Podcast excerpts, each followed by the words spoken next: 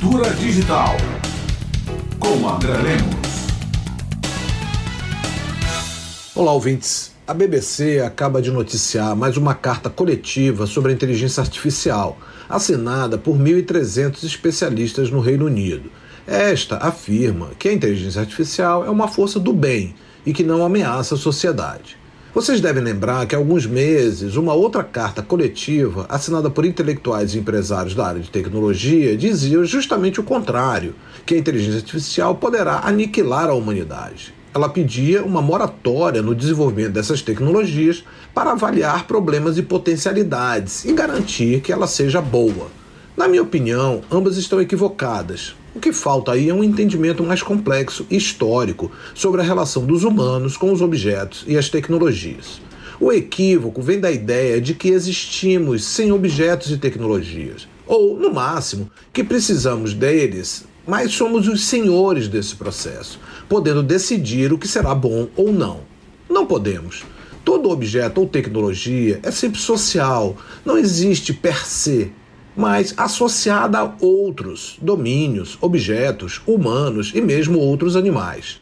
Os problemas e benesses não aparecem de forma transcendente, por decisão tomada em gabinetes ou laboratórios, mas de forma imanente, no seu entrelaçamento nas diversas associações da vida real.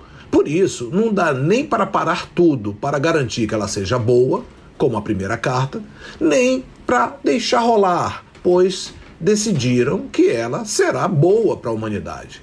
O que devemos entender é como estamos, em determinados momentos e lugares, produzindo o comum enroscado nesses objetos e tecnologias. E isso existe desde o Homo faber, aquele que fabrica, que criou a linhagem que chegou até nós, sapiens sapiens.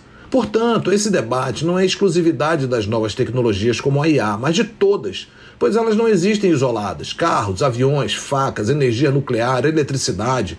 Os problemas e benesses não estão determinados antes, mas no tecido social que elas se desenvolvem e que, ao mesmo tempo, se constroem.